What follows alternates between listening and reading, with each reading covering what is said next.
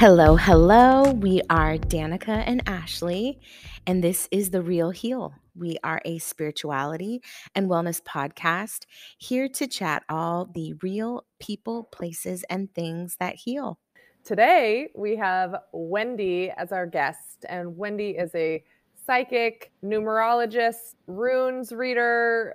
I mean, what else, Ash? She's so many things. Yes, she has her own oracle deck. Her sessions are rooted in numerology.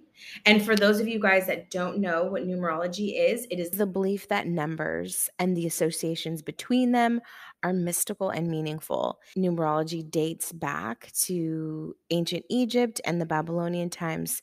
So this is a modality that has been around forever. Yes. And for those of you, I had never heard of runes. So for those of you who hadn't heard of runes, runes are an ancient form of oracle used by those seeking advice. So very similar to tarot, but they're stones or glyphs carved into wood, and she shakes them up, puts her hand over them, feels the heat. She explains it way better than I ever will, but super, super interesting. I had never had that experience. Yes. Well, that's why we're so excited to share her and share her gifts with you today. I connected with her about 3 years ago and had a session with her. My husband had a session with her. And shortly after that, we went and visited her in her unincorporated ranch down in New Mexico, an hour outside of Roswell. So she's a fascinating woman. She's lived a really interesting life. And we know that you guys are going to love this episode. So if you haven't already, please like, subscribe, leave us a review. Let us know what you want to hear. We thank you all so much. We absolutely adore you guys. Enjoy.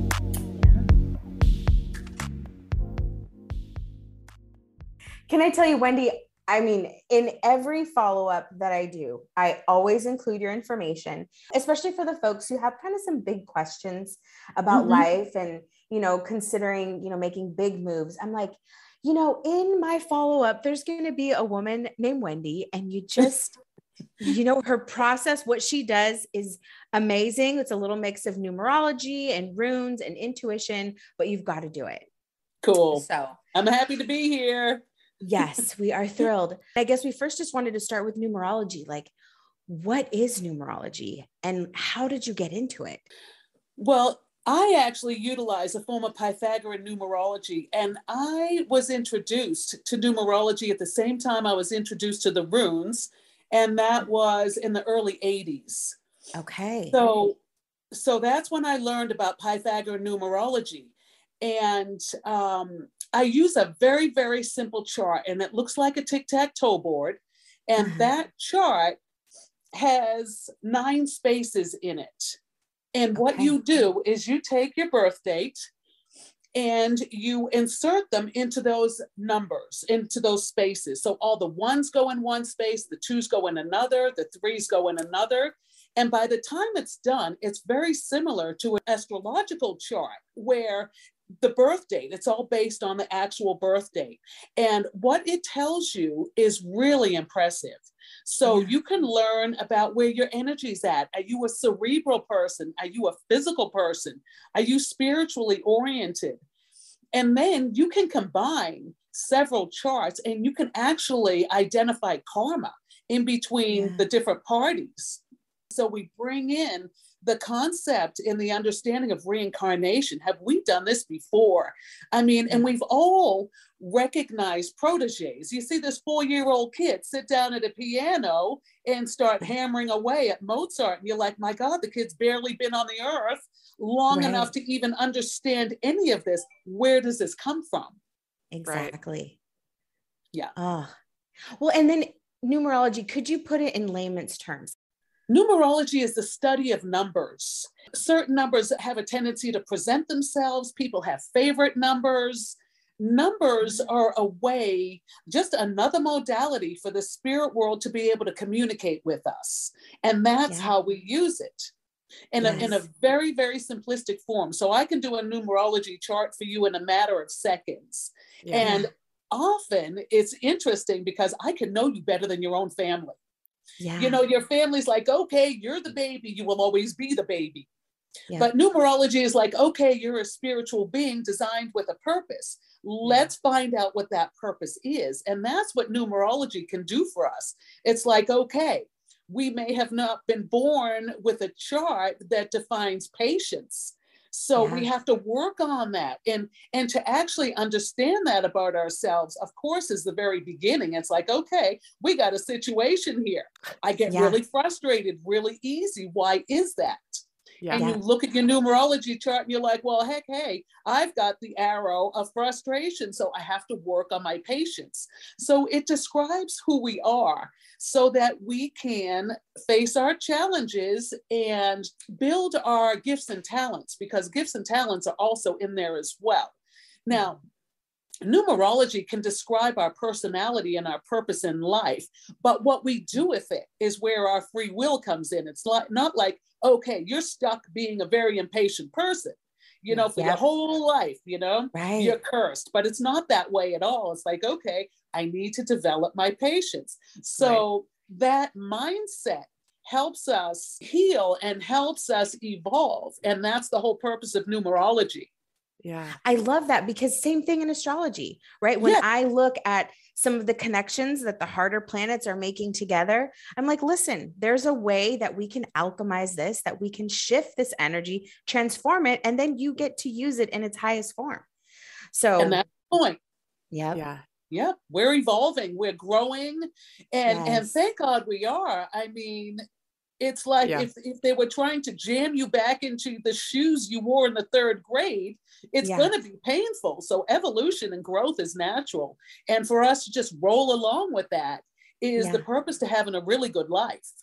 I remember in the chart reading that you did for me, I mean, I think I cried multiple times, but I felt so seen.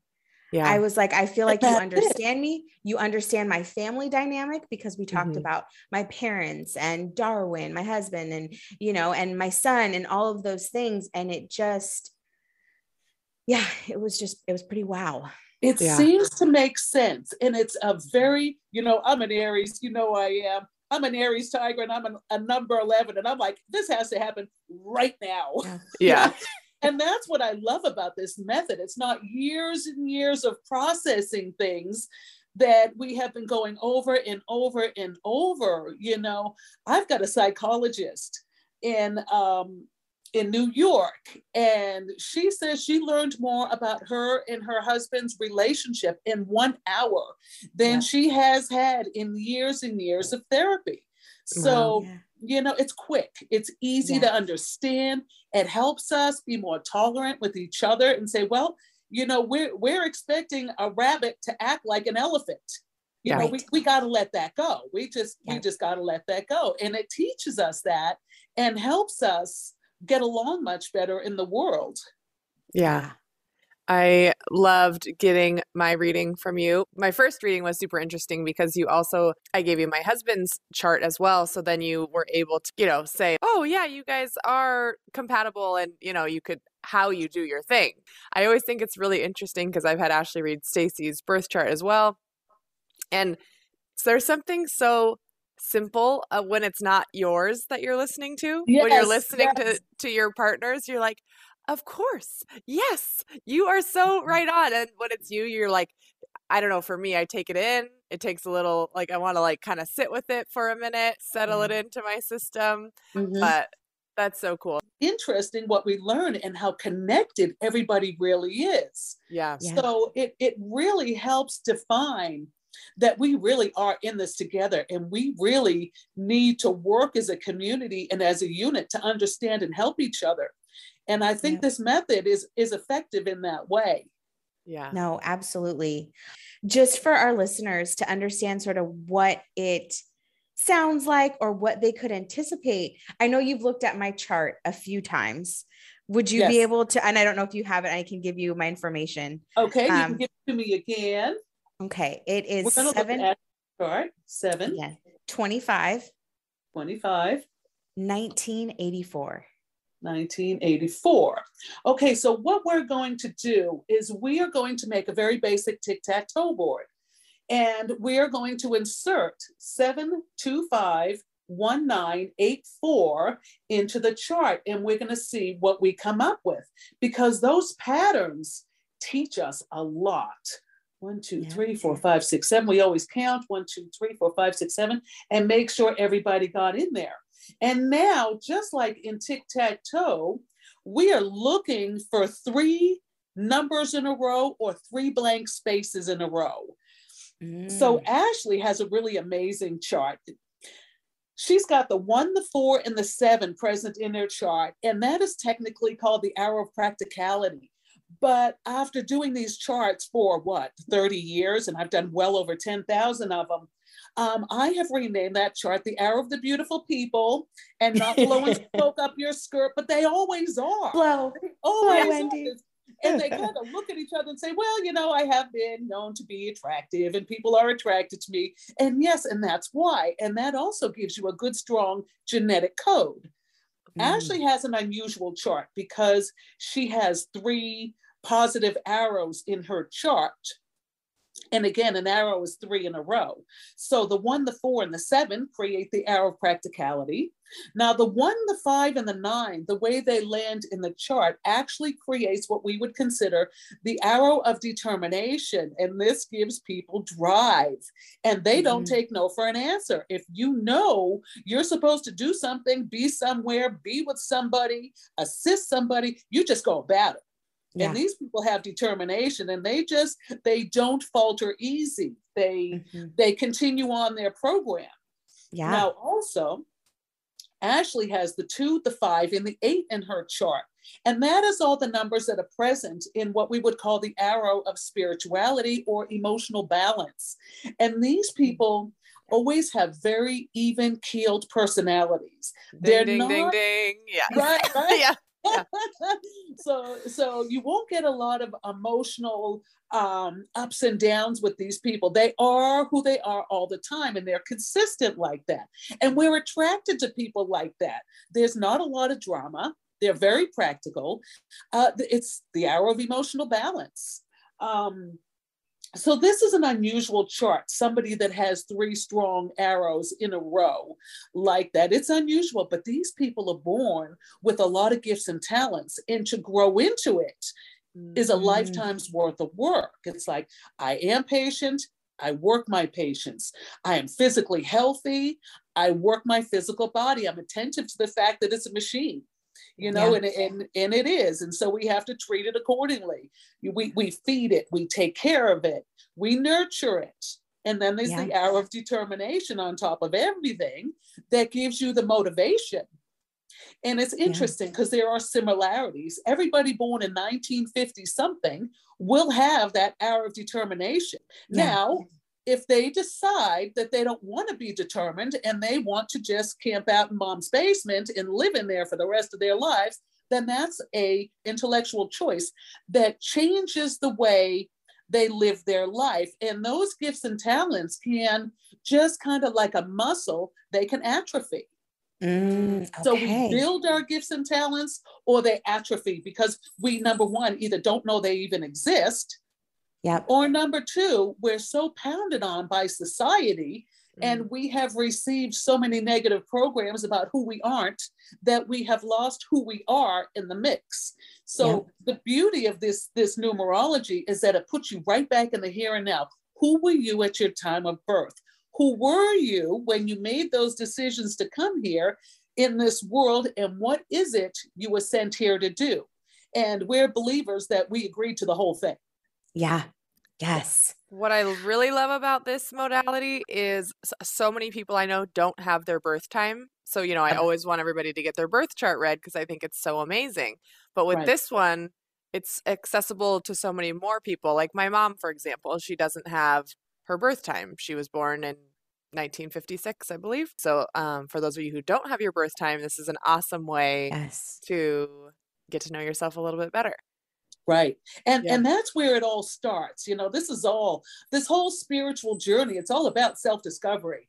Yes. Yeah. You know, who are we? Where do we fit into this mix? And what in God's green earth are we supposed to be doing here? Yes. So numerology can answer those questions for you in 5 minutes. Yeah. Right. Whereas, you know, it's not relative to your family. It's not relative to your genes. Yeah. It's you and spirit, and that's it. So there's no interferences, not your environment, not your childhood, not what you've been taught. Yeah. You know, it's all about your perfect program when you were born. Yes. And getting back there. Yeah. Oh, like I said, you read my husband's chart, and in it, it has the arrow of addiction. No surprise there. So, for example, if Ashley just had given birth to Brooks and saw the arrow of addiction, that would make me a little nervous, obviously. But is there something you can do? You know what I mean? Absolutely. Yeah. Well, the awareness is everything. I mean, if you look and you're like, uh-oh, you know what? We have addictive personality types going on here. Yeah. Let's make sure that we teach balance. We teach limitations. We enforce that. Yeah. And so that we develop good habits as opposed to extremes. And it's all in the knowing. It's all in the knowing, right? Like if you've got a child who has those tendencies, then, you know, we nip it in the bud at a very young age and teach healthy habits. Yeah. I love to obviously get my own chart read to do the self-discovery, but also with children and partners and, you know, everybody in your life who's important. I think it's just so interesting to get a little more insight to them. Why not? Yeah. And why not? You know, because it helps us get along better. Yes. Right. We understand that. And little Brooksy's having a meltdown because he wants to live on chocolate chip cookies for the rest of his life. Yeah. Then we got to work it. We got to get past it. Yeah. And this is how we get past it. But it starts with recognition. It's like, okay, well, this is what I got. Now, what am I going to do with it? And again, this is the beauty of free will. It's not like you're stuck with this. You know, we're not stuck with anything. Right. You know, we have the ability to change and evolve. Every day we can make new decisions and change the way we go about our life, and we practice things. Okay, well, he's got an addictive personality. We're going to have to create limitations and boundaries, so he gets used to it, and then that's his normal. Yeah, and then he lives a healthy life. Yeah, and so empowering. And that's what it's for. It is empowering because it's like, okay, well, I got the power to change this world. I recognize how I've been born. You know, what are my strengths and what are my weaknesses? And let's really build those strengths, and let's turn those weaknesses into strengths. Yeah. But it's all in the knowing, you know, it starts with the numerology chart. It's like, well, here I am, because otherwise we are going to assume that everybody's like us because that's normal to us. Yeah. Right? Mm-hmm. And everybody's different. I don't care if you're the same year, there's going to be differences. And then I've had charts where people are born a different day, a different month, a different year, and their numbers land exactly the same. And that tells me something. Yeah. It's like, okay, well, we may have soulmates here, but I tell you, it doesn't necessarily mean it's going to be an easy relationship either. Right. Because there's so many similarities. It's like, okay, well, we all did the cooking, but did anybody remember to shut the stove off? Right. You know, this kind of thing, right? So we got to pay attention to that as well. Yeah. Wow. Well, and what I love about your sessions is they're so rooted in numerology, but you also work with the runes and your intuition too. So can you tell us a little bit about what the runes are, just for folks who don't know, and then how do you integrate that in with your session? I had never heard of runes before working with you, so I was really interested. Somehow it did not become a really popular modality.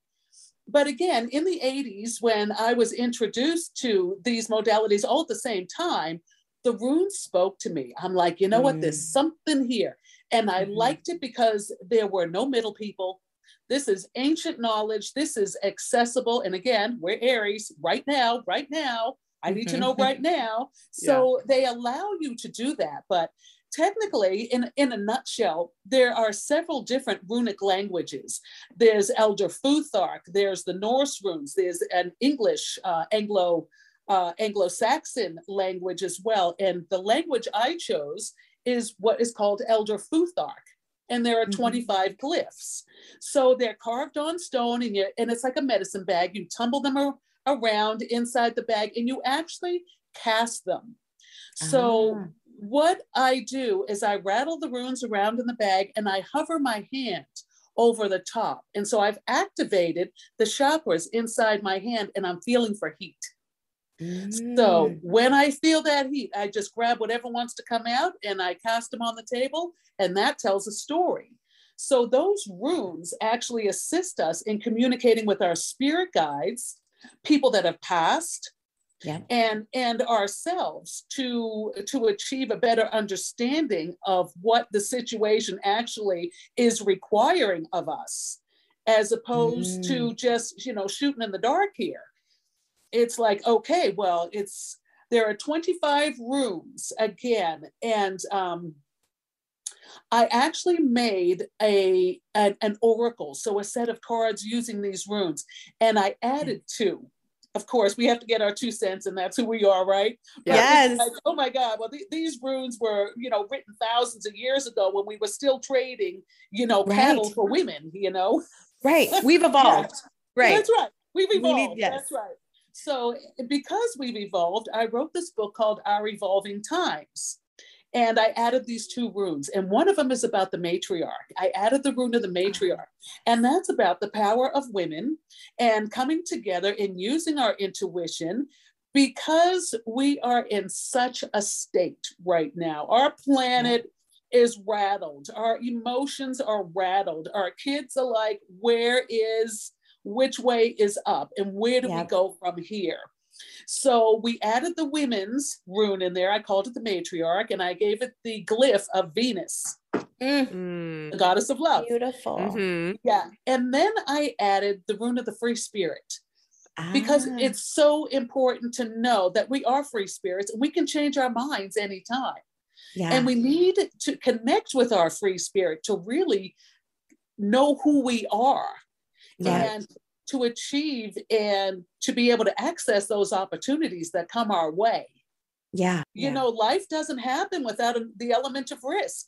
And it doesn't, you know, that's how we get to evolve. It's like, well, heck, I don't know what's going to happen to me if I move to the Dominican Republic. Let's go and find out. Yeah. You know, and travel is so awesome because of that. It's like, you never know what's going to happen. And it's exciting. Yeah, it is. And it's fun, and it's good for your spirit to be able to be in that element of spontaneity, so that you can make those choices and attract opportunities. Yeah. Yeah. You know, I think we were just having this conversation, me and Danica, about just life and change, and how really life is accepting change. And when you're not, right, we're in that resistance. And that brings the stagnancy, and it just, you know, it's like, and anxiety and all of these things when we feel like we are resistant to the change. And so I love that, because it is. And I mean, might I just say, you know, when we were deciding, Darwin and I, if we should move, you know, our family to the Dominican Republic, I chatted with Wendy. That was part of the deal, right? It's, you know, Darwin said to me, well, what did Wendy say? We need to get Wendy's thoughts here. Yeah. And so it was me. Yeah. Know that it's not really me. Right. I'm connecting to your spirit guides, and they always want the best for you. So it's not necessarily, I mean, I try to keep my opinion out. And again, being an Aries, this is not an easy task. Yeah. However, I've learned to step aside and let the modalities do the talking, let the runes do the talking, let the pendulum answer our questions. So we're literally accessing your spirit guides to see what they want for you. What is best for you? Mm-hmm. Yes.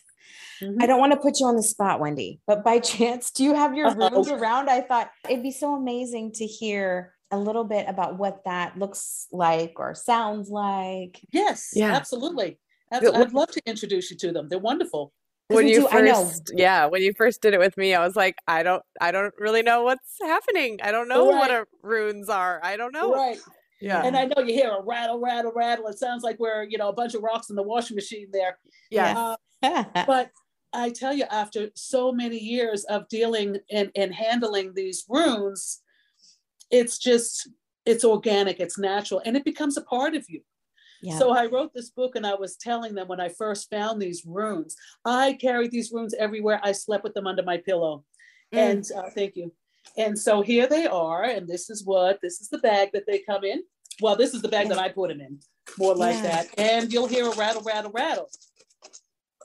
Okay, so this is what we do. So we're gonna focus, and I'm gonna look at Danica for a moment here. And I'm just gonna simply ask these runes what they would like to say. I'm feeling for heat. I've rattled them around. They're all sitting at the bottom of the bag. I'm feeling for heat, and then I'm just gonna draw.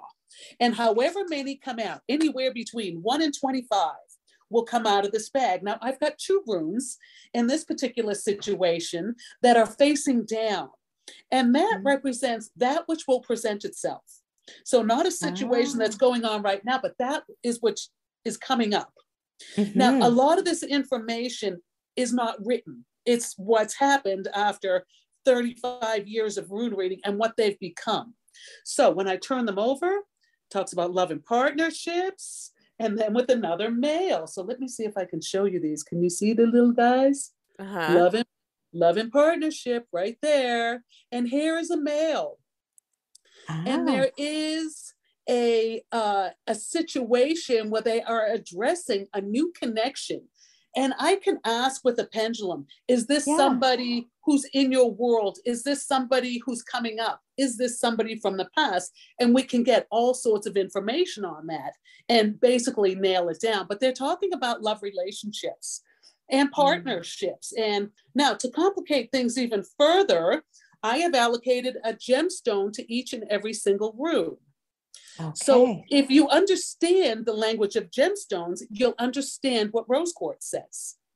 And this rune that is literally the X, that's all it is, represents love and partnerships and corresponds to the mineral frequency of rose quartz. So you've got rose quartz, and then you've got this rune here. This particular rune is called Algiz, A-L-G-I-Z. And that literally looks like the inside of a peace sign. Or also, it is symbolic of a person standing with their arms upstretched in the air. And what that represents is being that connecting point between the heavens and the earth. You are that connecting point. And so Algiz, in the world of rocks and minerals, again, represents labradorite. So this is rose quartz and labradorite together. This is a very strong protective energy around the heart, around your love relationship. And labradorite is a biggie. It's a biggie. I watched that stone do its thing thousands of times over the years, and it is a powerhouse. It's super protective. It's the yang version of moonstone. It's a feldspar, just like moonstone, only moonstone's white and light, like the moon, and labradorite is dark. So here we have the light and the dark, the yin and the yang, the thought and the manifestation. So that's what it's telling us. So to really embrace that energy, if you're a gemstone person, it's the combination, again, of rose quartz and labradorite. And so we wear those two stones and we see how energy shifts in our life. So we can make medicine bags, we can wear them on our body, we can arrange them on our altar. But those two stones are that which is speaking to you. So cool. I know. And I just had you mentioned manifestation. I just had a Akashic Records reading, and she said for the next 33 days, like, I'm in a severe manifestation portal. So, like, get to it. So that's what I've been doing. So, and I have the most beautiful labradorite.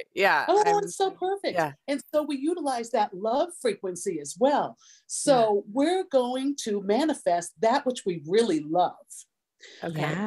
So you started getting into all of this in the 80s.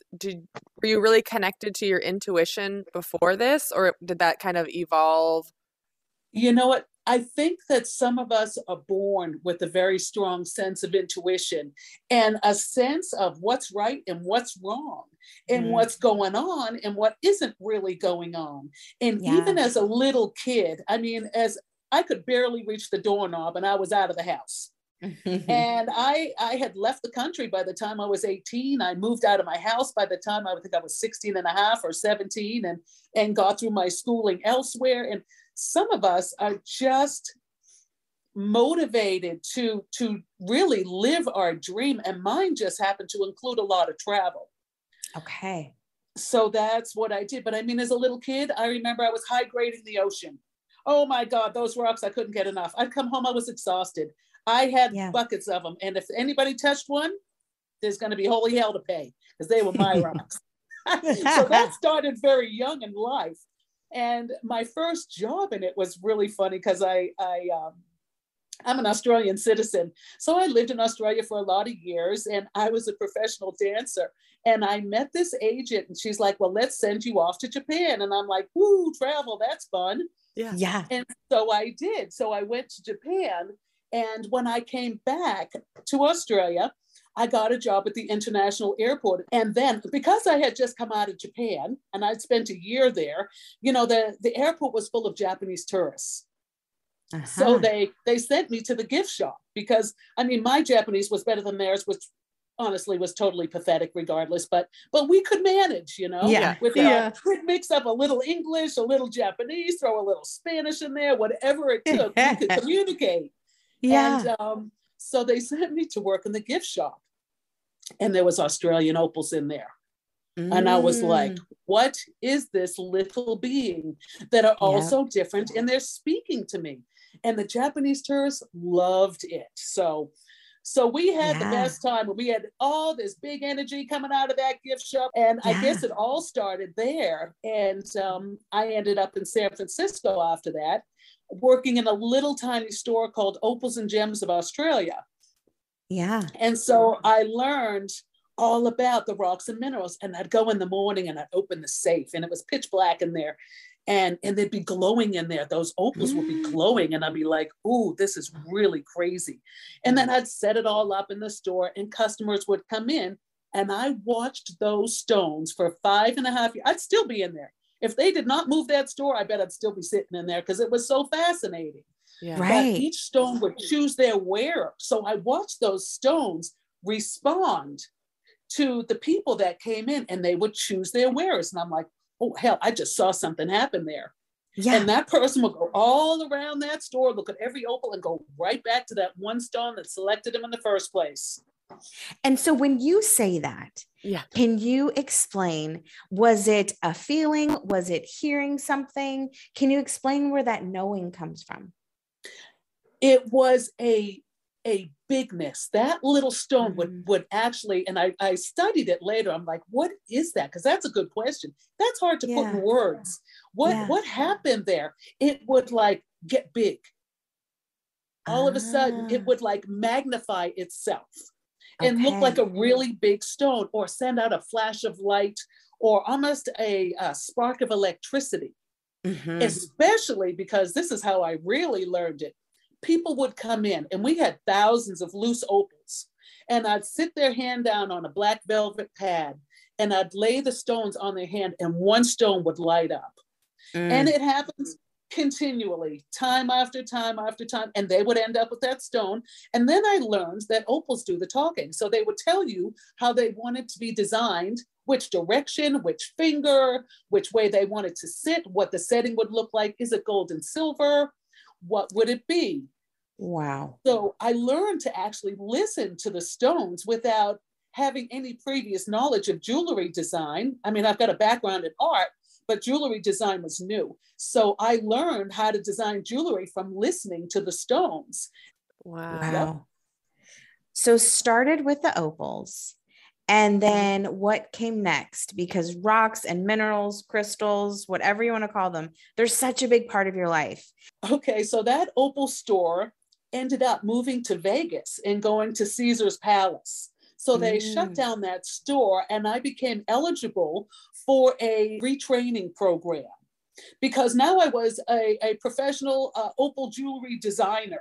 I mean, there are very, very few jobs for this kind of a person. So I was eligible to go back into the workforce, and they trained me. So I came out of there in graphic art and design, and I got a job working for a startup company called Earth Heart Healing Jewelry. I think I was there for like 5 years. I was at the Opal store for 5 years. I was there for 5 years. I was in San Francisco for about a decade. And then a Fortune 500 company came and said, okay, we're buying Earth Heart. So they said they were going to open up a store in the Chinese Theater in LA. Mm-hmm. So I pack up San Francisco and I moved to LA, and I'm waiting and waiting, and they never showed up. I picked up the paper when I got to LA, and of course there were no jobs for metaphysical practitioners focusing on the metaphysical attributes of gems and minerals in there naturally.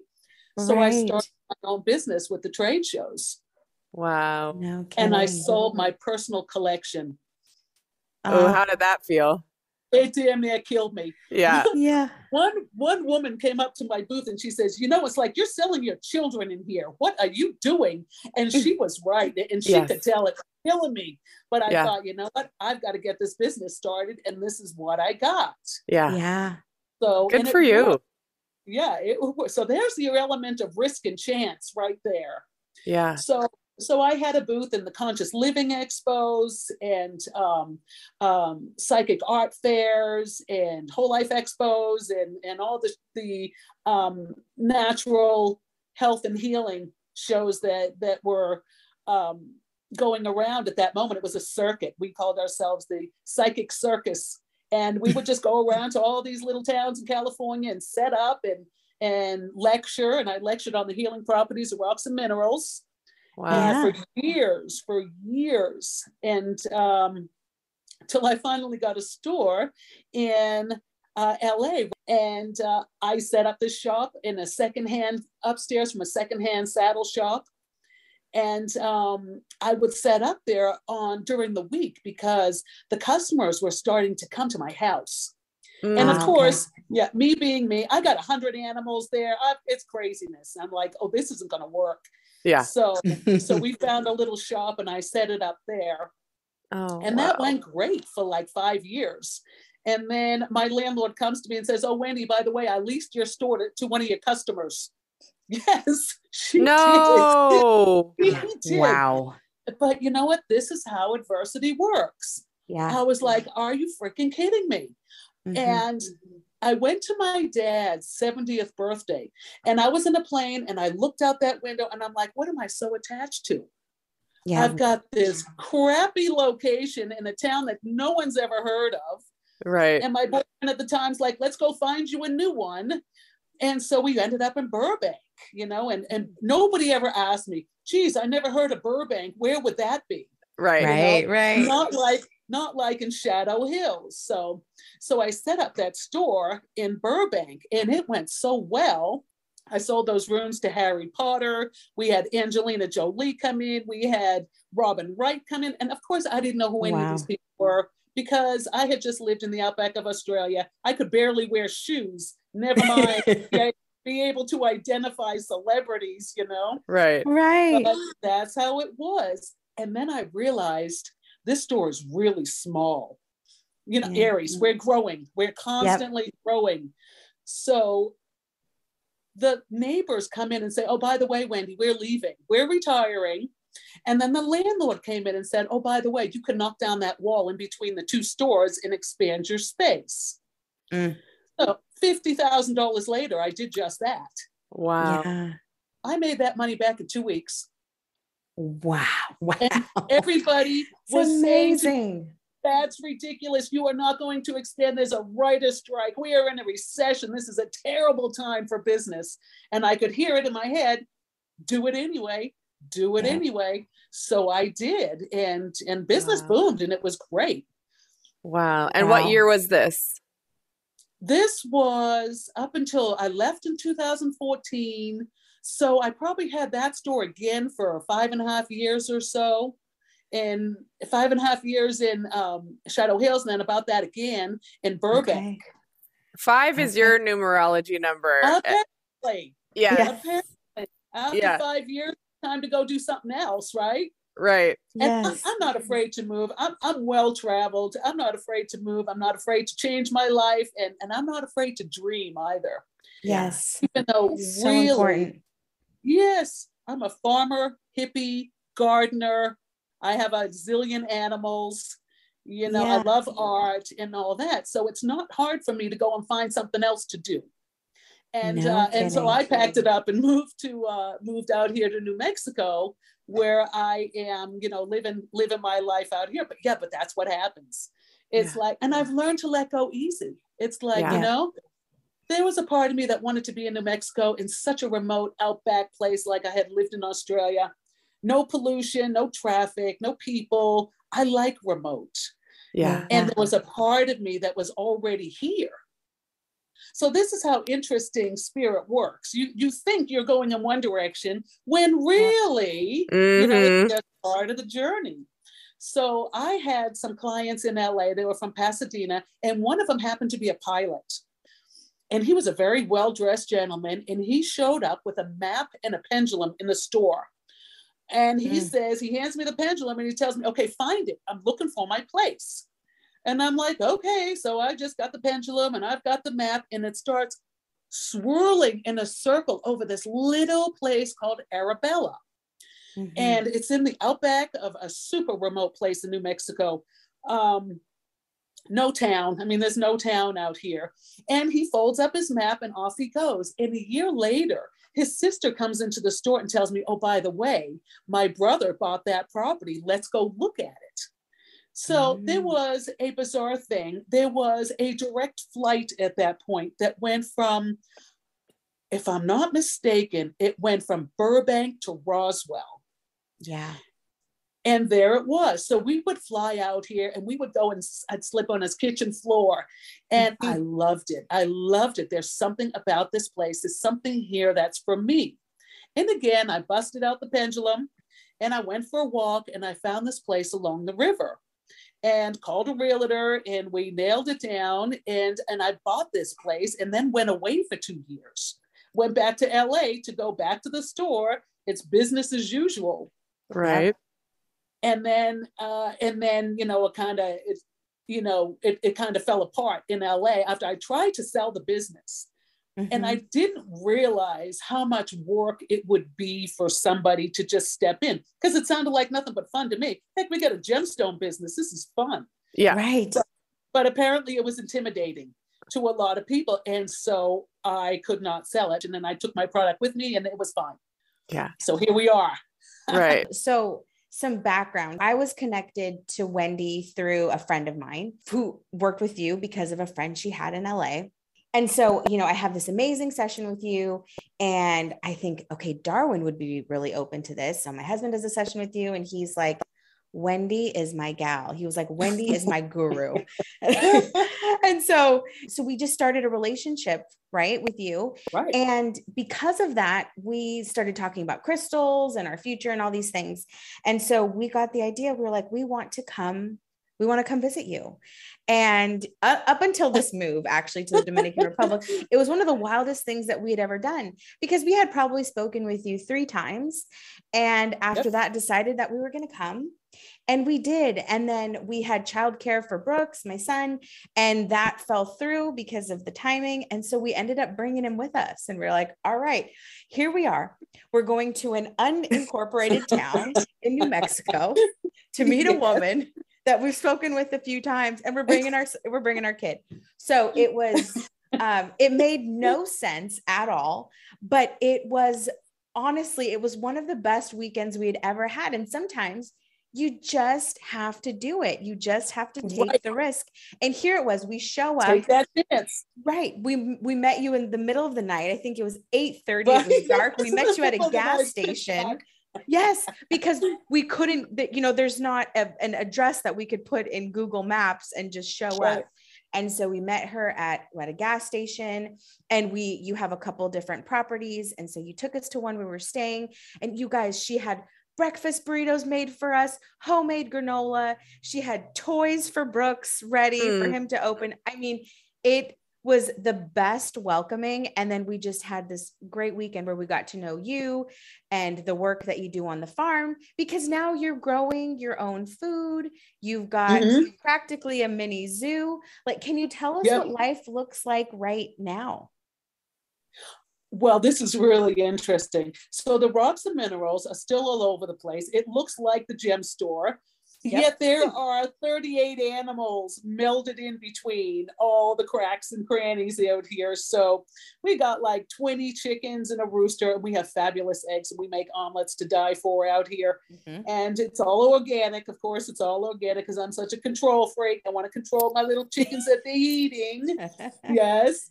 And we got a potbelly pig and 4 goats and a billy, 4 dogs, 2 cats, 2 doves, a giant African sulcata tortoise. Yes, you have a dinosaur. It's a dinosaur. I have a dinosaur, and I've had it for 19 years. What? She showed up, 19 years. She's like a dining room table now. She is, and... yeah, and I got her. She was the size of an Oreo cookie. We used to call her Cookie. And she got bigger and bigger and bigger. So, so she's still here with us. So we've got reptiles. And so we got a lot of animals here. And as you can hear, there's no mute on this thing. Everybody's really quiet. Yeah. Everybody's being quiet. Yeah. Yeah. Well, I remember in our first session with you, I had no idea what that was in the background. It was your chickens, but I was like, my God, what is that sound? I thought it was a child at one point. And I was like, no, this woman's energy is not giving me, a harmed child in the background, but no.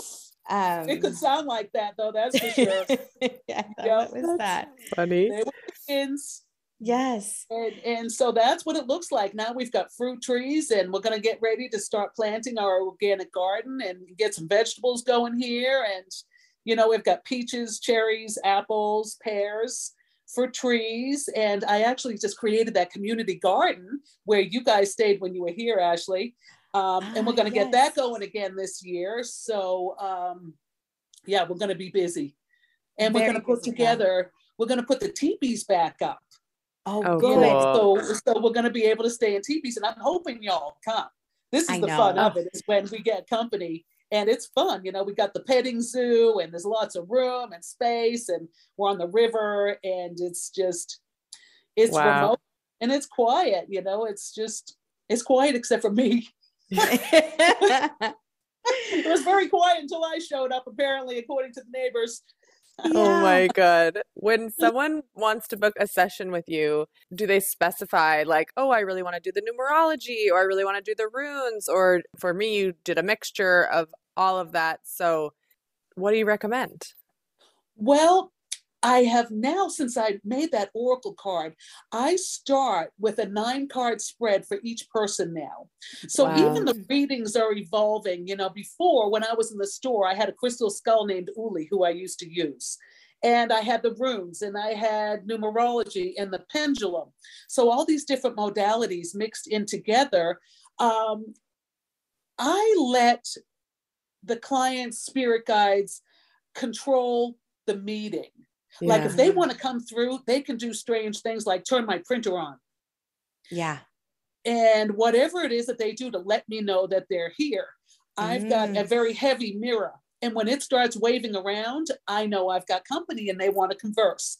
So in that particular case, I'll draw from the runes, and sure enough, they'll tell me who they are, and they will relay their messages. And I try really hard not to edit. If this is what they say, then this is what they've said. How am I supposed to know? We've only just met.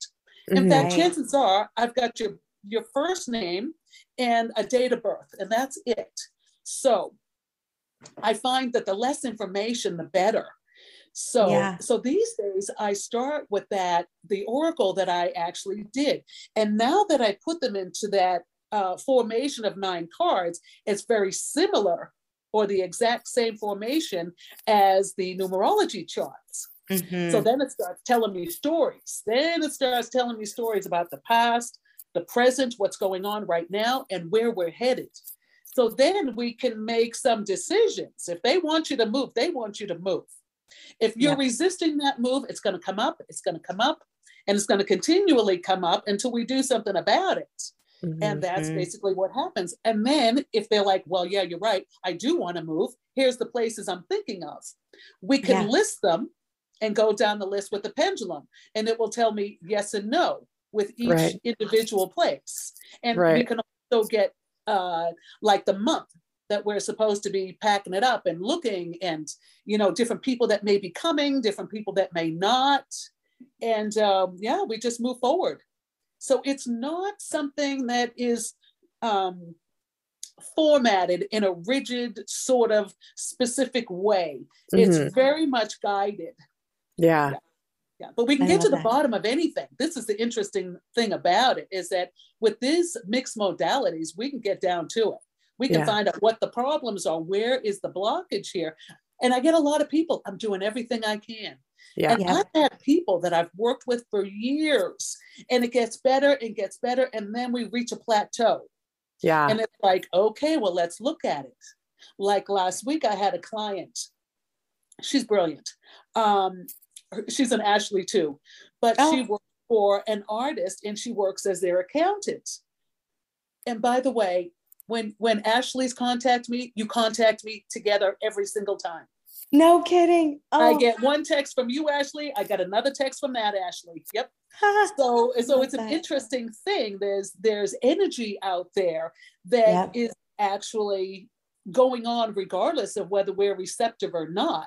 So when we are receptive, it's amazing what we can learn. Mm-hmm. But the situation was that it had defined something obscure this time. It's like, okay, well, there's the rune of creativity in the middle of this spread. What is the problem? Why can't this person reach this creative level in her life? And it came down to it that she had to acknowledge the love from her parents. All she could think of was the trauma. Mm. And we work through that trauma. We understand it intellectually. Why does it keep coming up? And there it was. It was because she needed to stop and recognize that her parents really loved her. They were children raising children. They were Hollywood movie stars. They did not necessarily raise them in a traditional way. But that was it. She had to recognize her love because it was interfering with her relationships as an adult. Mm-hmm. Mm-hmm. Because she had that division. There was a block there. There was an untrusting energy around love relationships. And we know that to enter into a love relationship, there comes the element of risk and vulnerability. Yep. And people are like, oh, hell, I'm not going there. Well, then why can't I find love in my life? It's because we don't have a choice. We've got to take that risk. And we have to go to that place where we become vulnerable. And we talked about it, and we're evolving. Wow. We grow. Yeah. Wow. I love that. I love when it's flowy, you know? Yeah. Yeah. I do sound baths and I have my angel cards and I have a practitioner bowl and I, you know, there's so many different ways that it can go. And it's just so nice to not feel blocked into like, oh, you want a runes thing. We're going to do that today. Oh, you know, I love that. And it's funny because the less we try to control the reading, yes. the better it is. The better it is. The more I learned how to step aside. You know, when we do readings for people, we really need to put ourselves out of the picture. Right. We got to step aside because this has nothing to do with us. Mm-hmm. And that's kind of step one in being able to be a reader, is that you really have to put yourself aside. Now, that doesn't mean that when people are struggling, I can't tell them, well, look, I lost my whole business twice. Mm-hmm. Right. You know, so don't worry if it goes away. You know, it's meant to be that way. It's okay. It's adversity. And we learn through adversity. So the personal relationships that we have are relevant, but it's not the focus. Mm-hmm. Yeah. So people don't feel as if they need to take their lives personally and if they're being punished by God. Right. Ooh, because that doesn't feel good. Exactly. And how are you going to fix that? So we're only interested in things that we can find solutions to. If it's bigger than us, we let it go. You know, we're like, well, hell, this is a big picture. It's like going to the ocean and say, you know what? You're just not coming in today, Tide. That's it. I'm in charge here. And you're just not going to come in. And meanwhile, you'll see your feet drifting out to sea, you know, because nature is powerful. And we have to get into that flow, just like you said, Danica, to get into that natural flow and allow that information to come through. Mm-hmm. Yeah. And, you know, and our spirit world, our gods are never punishing. You know, we're so good at punishing ourselves. Right. What do we need punishment from the outside world for? We don't. No. Right. You know, but we need to learn to bypass our obstacles so we can be the best we can be. Yeah. Yeah. Oh, I love that. One of the highest vibrations that we can ever actually emanate is the element of awe. Like, whoa, that's amazing. That's amazing. I remember that I did a trade show and these people had written this book, and I think it was called something like Sanctuary. And they talked of, and I looked at my chart, it was like, doo-doo-doo-doo-doo, and then I went way high. And I was like, what is that? And it was the element of awe. And when I'm around gems and minerals, I can't get enough. I mean, 40 years later, I'm fascinated. And when we have that enthusiasm and that excitement, it raises our vibration. Yeah. So when we are surrounded by things that we actually really love, our vibration gets beautiful. It's big. It's attractive. It resonates with forgiveness, gentleness, nurturing, that which makes our heart sing. Yeah. That's how I feel about the sound bowls. I'm like, oh my God. I sell and play the crystal alchemy bowls. Mm-hmm. Oh, it'll send you. And it is a frequency that removes blockages that have been trapped inside our body from emotional trauma. Right. So absolutely, you know, and it's all amazing. It's not like, well, you need to use the runes and forget all about astrology. Right. It's not like that. It's like there's so many different ways to commune with spirit that whatever sings to your heart is the answer. And we'll start with one modality and we'll venture into so many others. Yeah. That's how we become well-rounded. Yeah.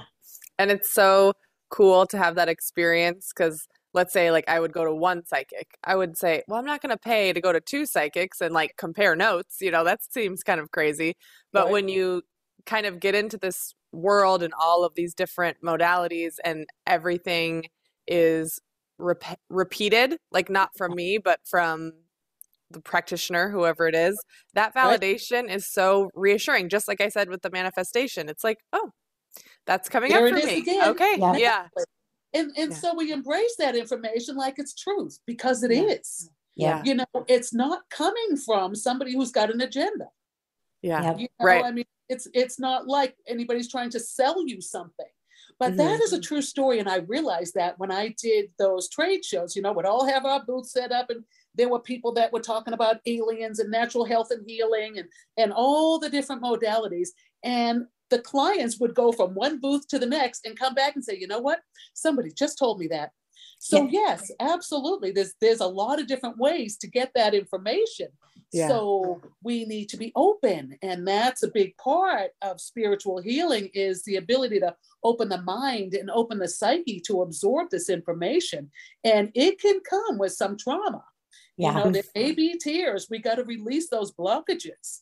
You know, if you were surrounded by a teacher who completely told you time and time again that you were less than who you are, then you may believe that.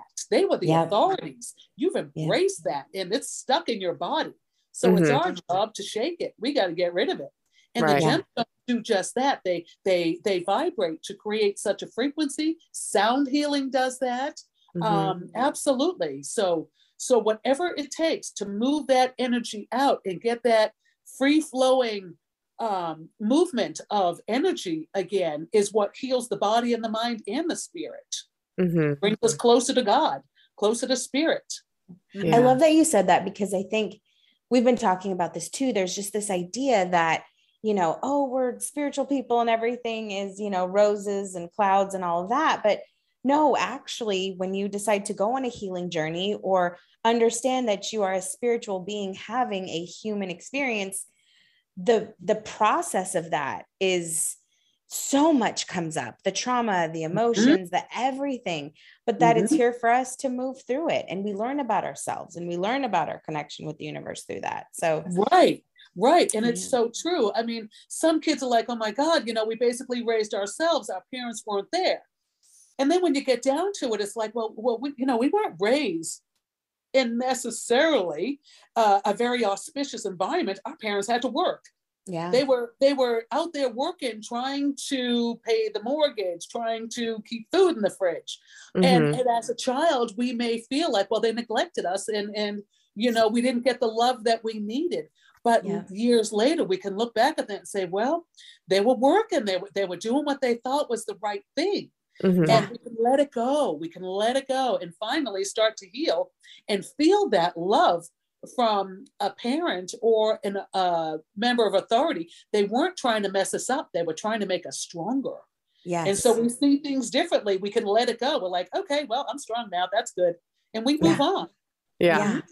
No, that's so freeing, because I say this all the time in my sessions too. You know, when we're kids, we create narratives because we don't have the emotional maturity. We don't have the rational mind. So you're 6 years old and your teacher never calls on you in class and you keep raising your hand and you're like, well, something must be wrong with me. My teacher doesn't call on me, you mm-hmm. know, right. or you're right. To your point, my parents are never around. Why don't they right. love me? No, right. right. They're trying to provide right. for you. And that's how that's they're right. showing their love. Yeah. Right.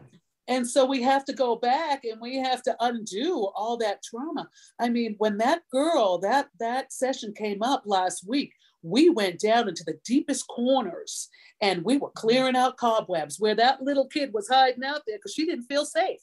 Yeah. I mean, and here we are 50 years old, not feeling safe enough to even have a loving relationship because, you know, we're waiting for the other shoe to drop. Yeah. And that little childlike being is all hovered in the corner, you know, feeling very insecure. And we got to go and clear all that out. Mm-hmm. Yeah. That's the spiritual work. And you're right. Yeah. There's nothing easy about being on the spiritual journey. It's going to come with all sorts of tests. You know, yeah. hey, I'm going to take your livelihood. I'm going to take your store out from underneath you. I mean, they even stole my website and tried to take my business name. And I had to go and have this big lawsuit and go to Geneva and deal with this. And believe me, it was stressful. Oh, I can imagine. This is my company name. I am Rocks and Runes. I am a rock. I am a rune. Yeah. I mean, who wants to steal that and become what somebody else is just weird and creepy to me. Yeah. You know, but it became a legal thing. You know, it became a legal thing. But I mean, ultimately we won and I got the name back. I never did get my website back, but I got my name back. And it's just adversity and it's just life. And I don't take it personally. Apparently, if you've got something valuable, there's a lot of people that would like to take that from you mm-hmm. as opposed to create it for themselves. And I'm like, well, what the heck? You should have just opened up a store next to me. Yeah. You know, you don't have to take my exact location and just show up like you're me. I mean, that's creepy. Right. So I'm like, we all have our sauce. We've got our secret sauce and you can try to come and you can try to replicate it and put the ingredients and whatever, but like, no, this is my secret sauce. You've got yours. Right. So I get so excited for these ideas that I have. Like it just pops in my mind and I'm like, Ashley, I have this like great idea. And then to see it be replicated, it just makes me crazy. Yep. But I'm trying to, I love what you said about not taking, I'm trying to like. Don't take it personally. Yeah, I'm trying to deal with it in a very graceful, nice way. But it's like. It's trying. It makes us evolve. Yeah. But my husband said a really good thing, which I didn't, you know, sometimes when it's good advice, you don't really like to hear it right in that moment. You know what I mean? Yeah. But he said, if people weren't trying to replicate what you're doing, I'd be more worried. And I was like, okay, it's tough to hear. It's tough to hear. Yeah. But it also gives you the opportunity to really develop. He said the same thing. Yeah. He said you gotta stay two steps ahead. It's gonna make you get more creative and more and digging deeper. And it can prove as an inspiration. And so we utilize that energy to project ourselves into our ultimate calling. And, you know, it's a stepping stone. Oh, Wendy, how can people find you? I know you're not a social media gal. So how, like, people are going to want to book sessions with you. How do they find you? You can text me. And the text is 818-618-4931. and I'll get back with you. Yeah. And it's accessible. You know, I don't charge a lot of money for a specific reason, is that I want to be able to help everybody who needs the help. Yeah. So it's not an expensive service. In fact, I've been referred to as the blue collar psychic, because, you know, it's information that everybody should be able to have. Yes. And I'm happy to share it. And the karma for that is that I get to live a dream. Some people are hesitant, right? Like maybe they've never had a reading before. Maybe they're a little bit nervous or intimidated. And her price point's $50 for a reading. And so that also kind of like pushes it over the edge a little. It's like, well, why not? You know? Right. Why? Yeah. You're not. And you know what? It's never scary. It's never scary. No. And we're here to find solutions, period. Yeah. That's it. We're looking for solutions. We're looking for a better way to make magic happen in our lives. Yeah. And we get down to it. Yep. We do. And you girls are doing the amazing work out there, and it's working.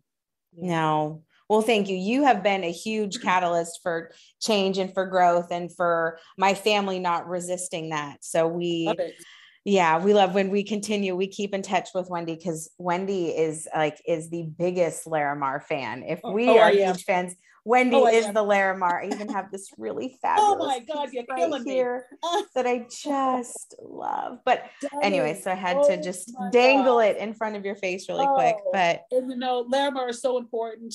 I guess if there's one note we leave on, it is the beauty and the magic of Larimar, and that every one of us should have a Larimar on every moment of our lives. It's just gentle, it's calm, it's appropriate for all of us, and it really helps us speak from our heart.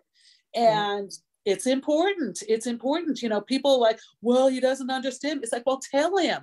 Yeah. If you don't want a bowling ball for your birthday, tell him what you do want, you know. Yeah. So it's a matter of, you know, self-expression and communicating and all the great gifts that come from that little risk. Yep. Yeah. Well, and I love how you said that, because you said to like speak from your heart, right? And Larimar is so connected to the throat chakra and the heart chakra. And it's just, you know, I tell everyone, I'm like, the vibration, I can't stop saying that, of Larimar is it's just like no other. Yes, it's like no other. Like no other. No, there is nothing. There is nothing like Larimar. Yeah. No. Larimar is amazing. Oh, so good. Oh, well, Wendy, Larimar's amazing. It is, and so are you. Yeah. So you are too. We mean that from the bottom of our hearts. We just absolutely adore you. Thank you for your time and your wisdom. Yes. Oh, we can't wait for our listeners to hear about you. Yes. Nothing but fun for me out here. Nothing but fun. I'm delighted. You guys are awesome. I can't believe you're doing this. You're amazing.